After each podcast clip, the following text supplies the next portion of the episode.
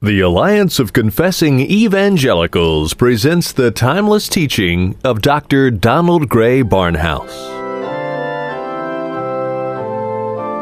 At times, there are scoffers who say, All the hell we ever have is here on this earth. I always answer them, That is absolutely true for me, but absolutely false for you. When they inquire my meaning, I tell them that the Lord Jesus Christ took my hell and the hell of everyone who puts full trust in his atoning work. God can never demand payment twice, and having received it from the hand of my Savior, he cannot, in righteousness, demand it from me also.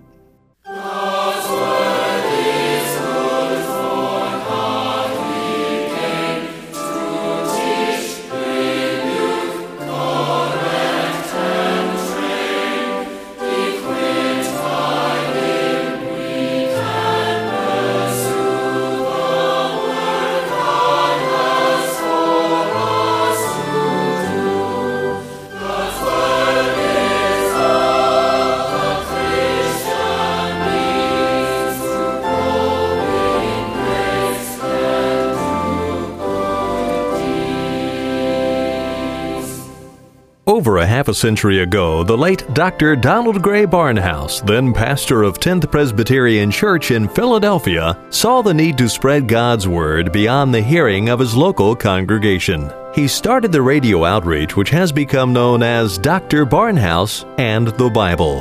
The application of God's Word as taught by Dr. Barnhouse is as relevant today as when he first taught over the radio airwaves decades ago. The message we'll be featuring on today's edition of Dr. Barnhouse and the Bible is entitled Heaven, Here, and Now. Back in 1978, one of that year's most popular movies was entitled Heaven Can Wait. But do you realize that believers do not have to wait for heaven? We can experience a foretaste of heaven in this life by virtue of our identification with Christ in His ascension. This makes us yearn even more for the fullness of everlasting bliss and glory that awaits all who believe in Jesus. Have you captured a glorious glimpse of what is yet to come for the people of God? The scripture text for this edition of Dr. Barnhouse and the Bible, Romans chapter 6 and verse 3. Here again is Dr. Donald Grey Barnhouse with a message entitled Heaven, Here, and Now. Through the Lord Jesus Christ, we come unto thee, our Father and our God, and in the Holy Spirit. We thank thee for thy great grace and faithfulness to us in Christ. Bless the truth to each listening heart in this hour, and refresh us by the lifting of the Lord Jesus Christ before our eyes, that we may see him afresh, and know that all our life is from him, and to be lived through him unto thee. We ask it in the name and for the sake of the Lord Jesus Christ. Amen. We are studying in the sixth chapter of Romans and verse 3 baptized into Jesus Christ. If I were giving a title to the message today, I would call it Heaven, Here and Now. When we were placed in Christ by the identifying work of the Holy Spirit, we were baptized into the ascension of our Lord Jesus Christ. Thus it is that we who are believers have our heaven already. All of Christianity can be summarized in three sentences. I deserved hell. Jesus Christ took my hell. There is nothing left for me but his heaven. Yet in faithfulness, I always tell the unbeliever that while all my hell is past and gone forever, it is his heaven which is fast slipping from him. For all the heaven he will ever have is here upon this earth. This world of wars and atom bombs, this world of horror camps and exploitations, this world of high taxes and high prices, is all the heaven the unsaved man will ever know. He may answer that he finds his heaven in the misty clouds rising from the lake at dawn to caress the green brow of the mountain, that he finds his heaven in the laughter of his child, in a good book in an easy chair beside the logs of the library fire, and in a thousand other like things. But the clouds shall disappear before the great darkness, and the elements shall melt with fervent heat. The child shall grow old, wither, and die. The easy chair shall be empty, and the book shall lie on the floor, where it has fallen from the reader's hand, as he falls into his last earthly sleep. And all of his heaven shall be gone forever. But, though the heaven of the believer is the future, and all the hell the true child of God knows is here upon this earth, yet there is heaven here and now for us. We enjoy the things of earth far more than any unsaved man can ever enjoy them, comparing natural capacity with natural capacity. We have a hymn in which we sing, Heaven above is softer blue, earth around is sweeter green. Something lives in every hue Christless eyes have never seen. Birds with gladder songs o'erflow, flowers with deeper beauties shine, since I know, as now I know, I am His and He is mine. But our present heaven is something far more real and rich than this. We have access to the highest heaven, and we have that access now. We have been made accepted in the Beloved. When God the Father raised Christ to his own right hand in the heavenlies, far above all principalities and power and might and dominion, he raised us up together with him. There is a point at the close of the first chapter of Ephesians and the opening of the second chapter which must be understood in order to illustrate the truth of our union with Christ in his ascension. Almost every commentator who has approached Ephesians has noted the fact that there is no verb in the opening sentence of chapter 2. The phrase hangs loosely, and you, who were dead in trespasses and sins, and seems to trail off inconclusively. It may be that some missionary has found a language that can get along without verbs, but the Greek and the English cannot. The King James translators added, as we can see from the words in italic type, added the subject and the predicate for the sentence, hath he quickened. And thus it reads, And you hath he quickened, who were dead in trespasses and sin.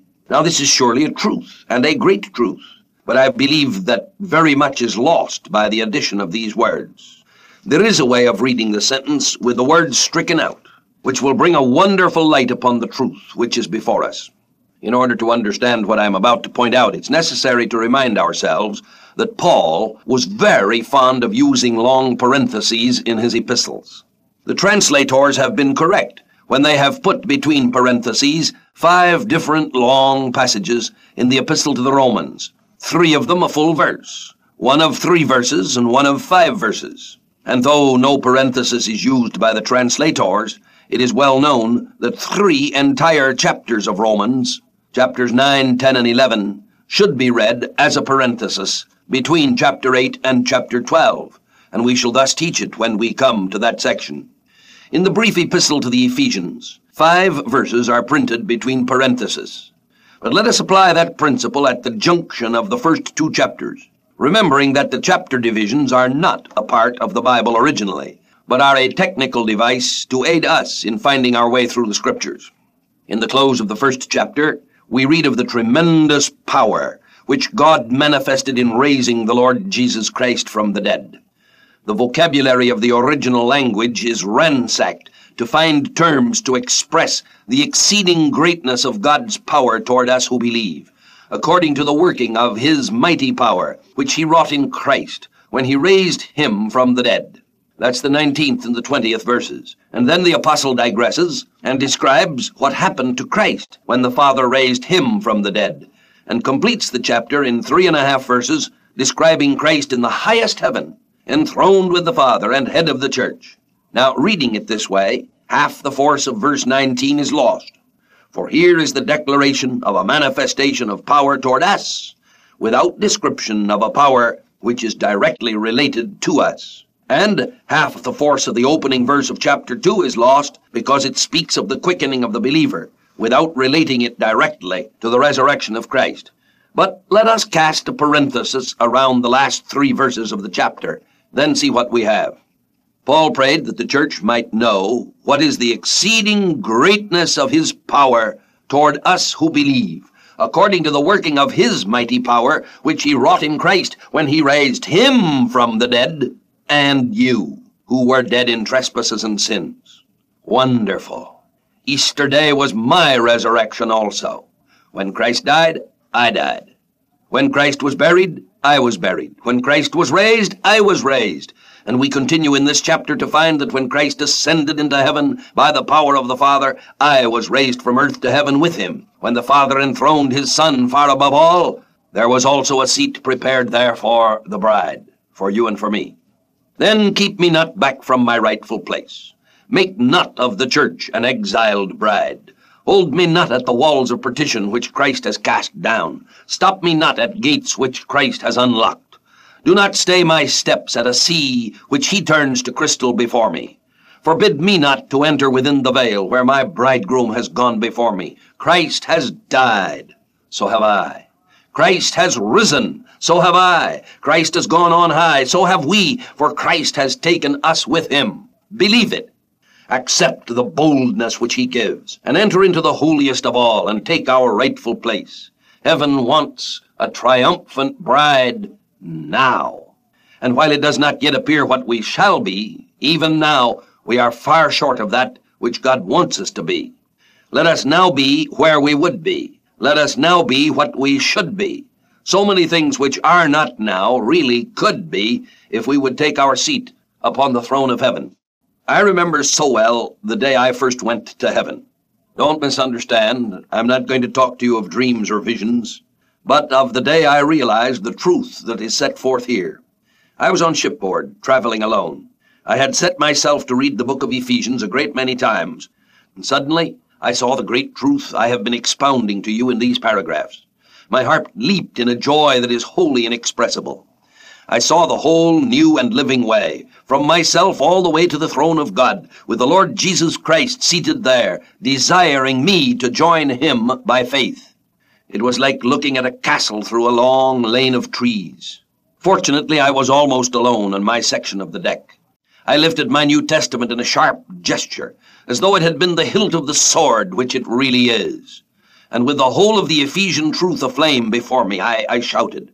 I shouted in utter silence, so far as human ears were concerned, but inwardly it was a shout. Lord, I'm coming through. You know, I believe that shout aroused the forces of hell. I felt their angry, hateful stares. But I knew then, when I read the true meaning of that verse, that they were absolutely defeated. They had been overcome by the blood of the Lamb and were about to be overcome by the word of my testimony, that I was completely joined to the risen, ascended, enthroned Lord. The principalities and powers have been defeated by the Lord Jesus Christ on the cross, where he made a show of them openly, triumphing completely now they shall be defeated in the wrestling that he does through me. The darts of the evil one, fiery though they may be, are quenched against the armor which the risen Lord Jesus Christ provides for all who come to comprehend their present union with him in the identification of the Holy Spirit into his ascension and enthronement. Then it was that I cried, Lord, I am not sufficient for these things, and if the enemy brings out forces that are stronger than I, and even the weakest of his minions are beyond my power, deal thou with them. Even Michael the archangel called upon thee for help, putting the battle in thy hands for the overcoming of Satan. I must be nothing in myself, and everything in Christ. And suddenly, it seemed to me as though I were in the far above heavens, looking down on a ship, a tiny dot on a blue sea and I knew that I was one of the specks on that ship. But I knew that henceforth that ship and that ocean and that world were forevermore unimportant. I was in the heavenlies, joined by faith to my Lord. He was nearer than when I had seen him at the cross. The eternal life which he gave me when I was saved was now realized to be the life of eternity, which I was privileged to live in time. I had the right to spend the rest of my life seated in the heavenlies with Christ. If at any time my eyes should be removed from the heavenly promise and position, I could return to it by coming back through the new and living way into the holiest of all. Now, someone may fear that as I turn to describe the believer's privilege heavenward, I'm about to tell of some vision. This was not a vision that I have been describing to you. This was no experience such as Paul knew when he was caught up into heaven. Every once in a while, someone will come to me after a meeting, generally a person who seems quite neurotic, to tell me of some uh, vision or uh, revelation which he has had. I always stop him and say, now, wait a minute. Let's be scriptural. This is not the age of visions.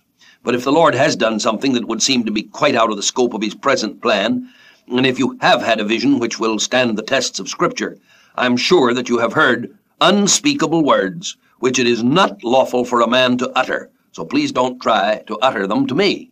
No, I did not have a vision that day.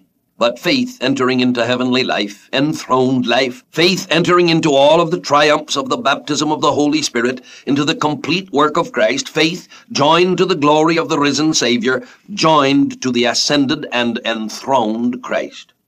Now the comprehension of these truths will come when we have properly understood the sixth verse of the second chapter of Ephesians. I had read the verse hundreds of times, and I had always failed absolutely to realize what it was teaching.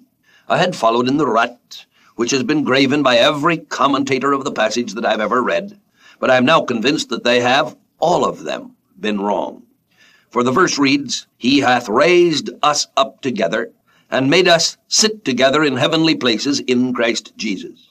I had equated the first clause with the first verse in Colossians 3, which reads, If ye then be risen with Christ, and I had made it mean no more than our union with Christ in his resurrection. He hath raised us up together. Oh, surely you will say that does refer to resurrection. I would have agreed with you once. In fact, I would have agreed with you the first hundreds of times I ever read the verse. And then I saw that it meant something quite different. This verse is not speaking of our being raised from death to life with Christ, but it speaks of the ascension of our being raised from earth to heaven with him. I want you to realize that you have probably heard hundreds of sermons on the subject of the crucifixion of Christ. You have possibly heard scores of sermons on the resurrection of our Lord. But how many sermons have you ever heard on the doctrine and the implication of the ascension of our Lord Jesus Christ? I am sure that this text in Romans which announces our identification with our living head, the Lord Jesus, includes our baptism by the Holy Spirit into the ascension of Christ. And this text in Ephesians flatly proclaims it. You hath he quickened. There is resurrection. Perhaps it is obscured for us because the word has dropped out of our modern usage, except in a technical sense. You hath he made alive. That is the word. And not only did he make us alive in Christ, but he hath raised us up together from earth to heaven, and made us sit together in the heavenlies in Christ Jesus. Write this in capital letters in your life. He hath quickened us from death to life. He hath raised us from earth to heaven. Both are in the past tense. In the sight of God, it's all a work that is done, and completely done. We have been made new creatures in Christ Jesus and we were created for the throne of heaven. How are we to bridge the gap? The answer is that we must take it by faith, as we have taken every other step by faith. How do you know that your sins have been forgiven? God says so. Where is there any other evidence beyond his unsupported word? No more is needed. Where were your sins taken from you? They were removed as far as the east is from the west, and this was done at the cross of Jesus Christ, when he bore our sins for us. But was not that over 1900 years ago? Oh, yes. But is it possible for faith to annihilate the distance between the soul and Jerusalem?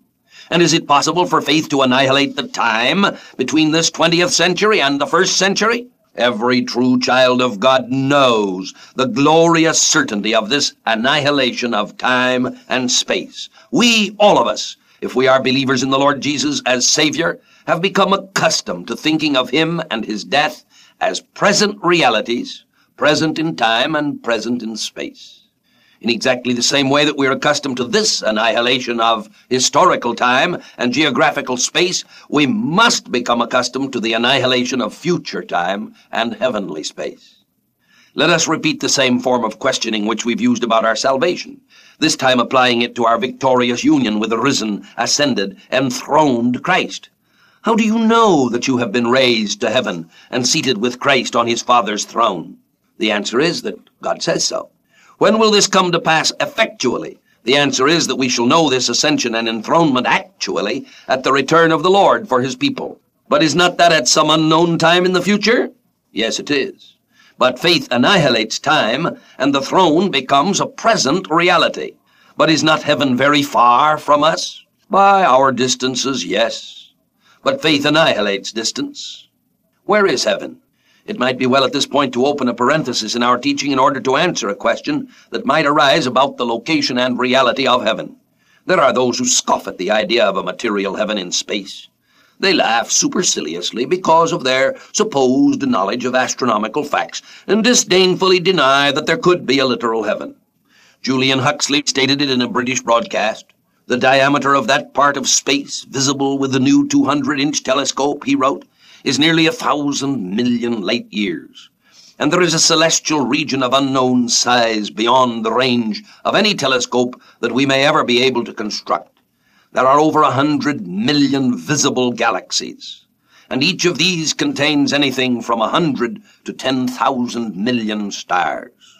And then, after explaining the chemical organization of this vast universe of inorganic matter, Huxley says, in the tiny fraction that has turned into planetary systems, the level of organization is higher, but only a little higher. Nowhere in all its vast extent is there any trace of purpose, or even of prospective significance.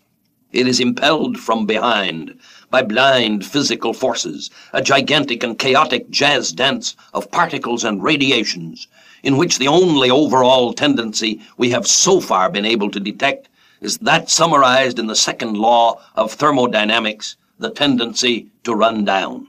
And Mr. Huxley then has the amazing audacity to compare organic life with this purposeless universe which he finds, and discovering that purpose has arisen in organic life, out of this blind chance. He says, in a way most important, purpose has now entered the process of transformation itself.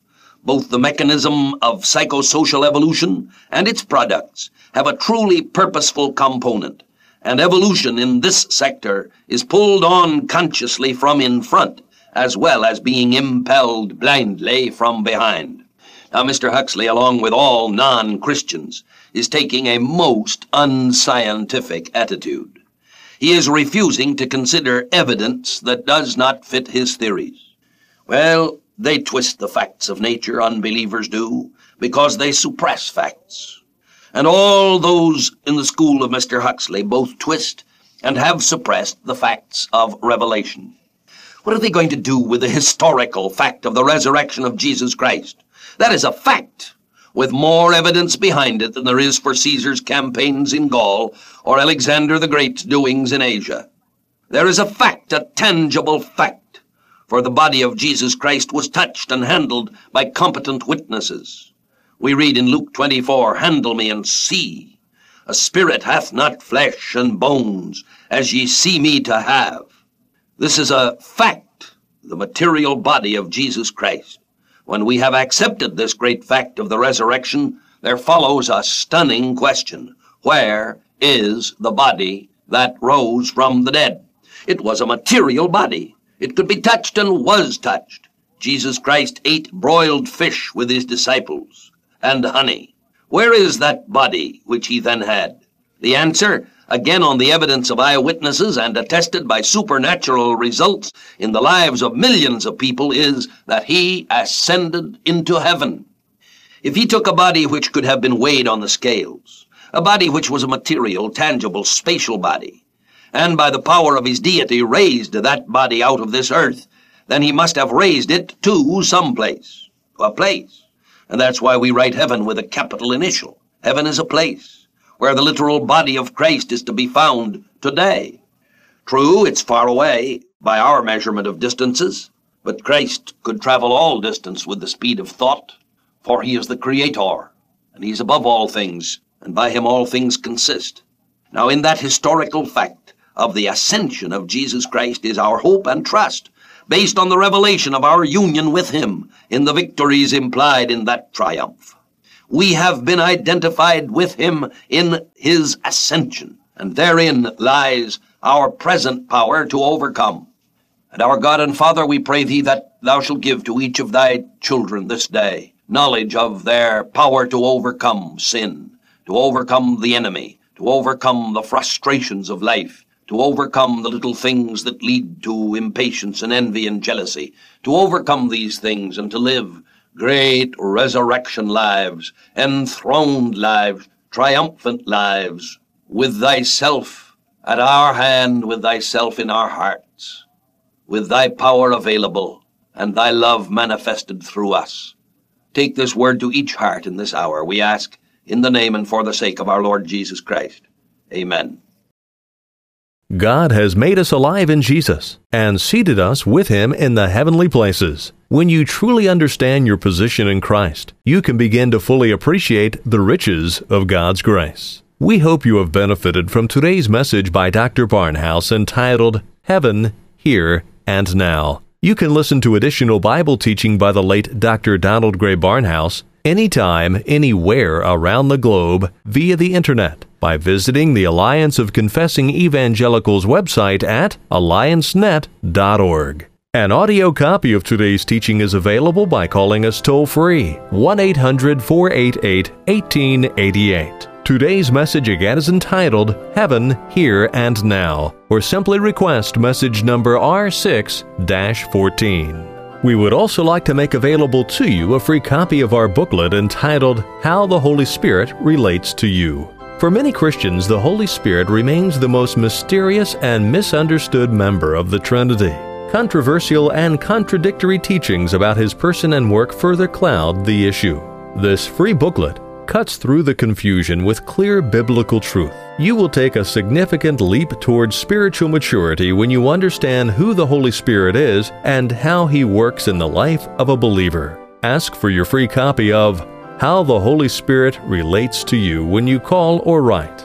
Dr. Barnhouse and the Bible is a radio ministry of the Alliance of Confessing Evangelicals headquartered in Philadelphia, Pennsylvania. We exist to promote a biblical understanding and worldview, drawing upon the insight and wisdom of Reformation theologians from decades and even centuries gone by. We seek to provide contemporary Christian teaching materials which will equip believers to understand and meet the challenges and opportunities of our time and place. Dr. Barnhouse and the Bible comes to you through the generous gifts of our listeners. If you have benefited from the broadcast and would like it to continue, please prayerfully consider a donation to help us keep this ministry on the air.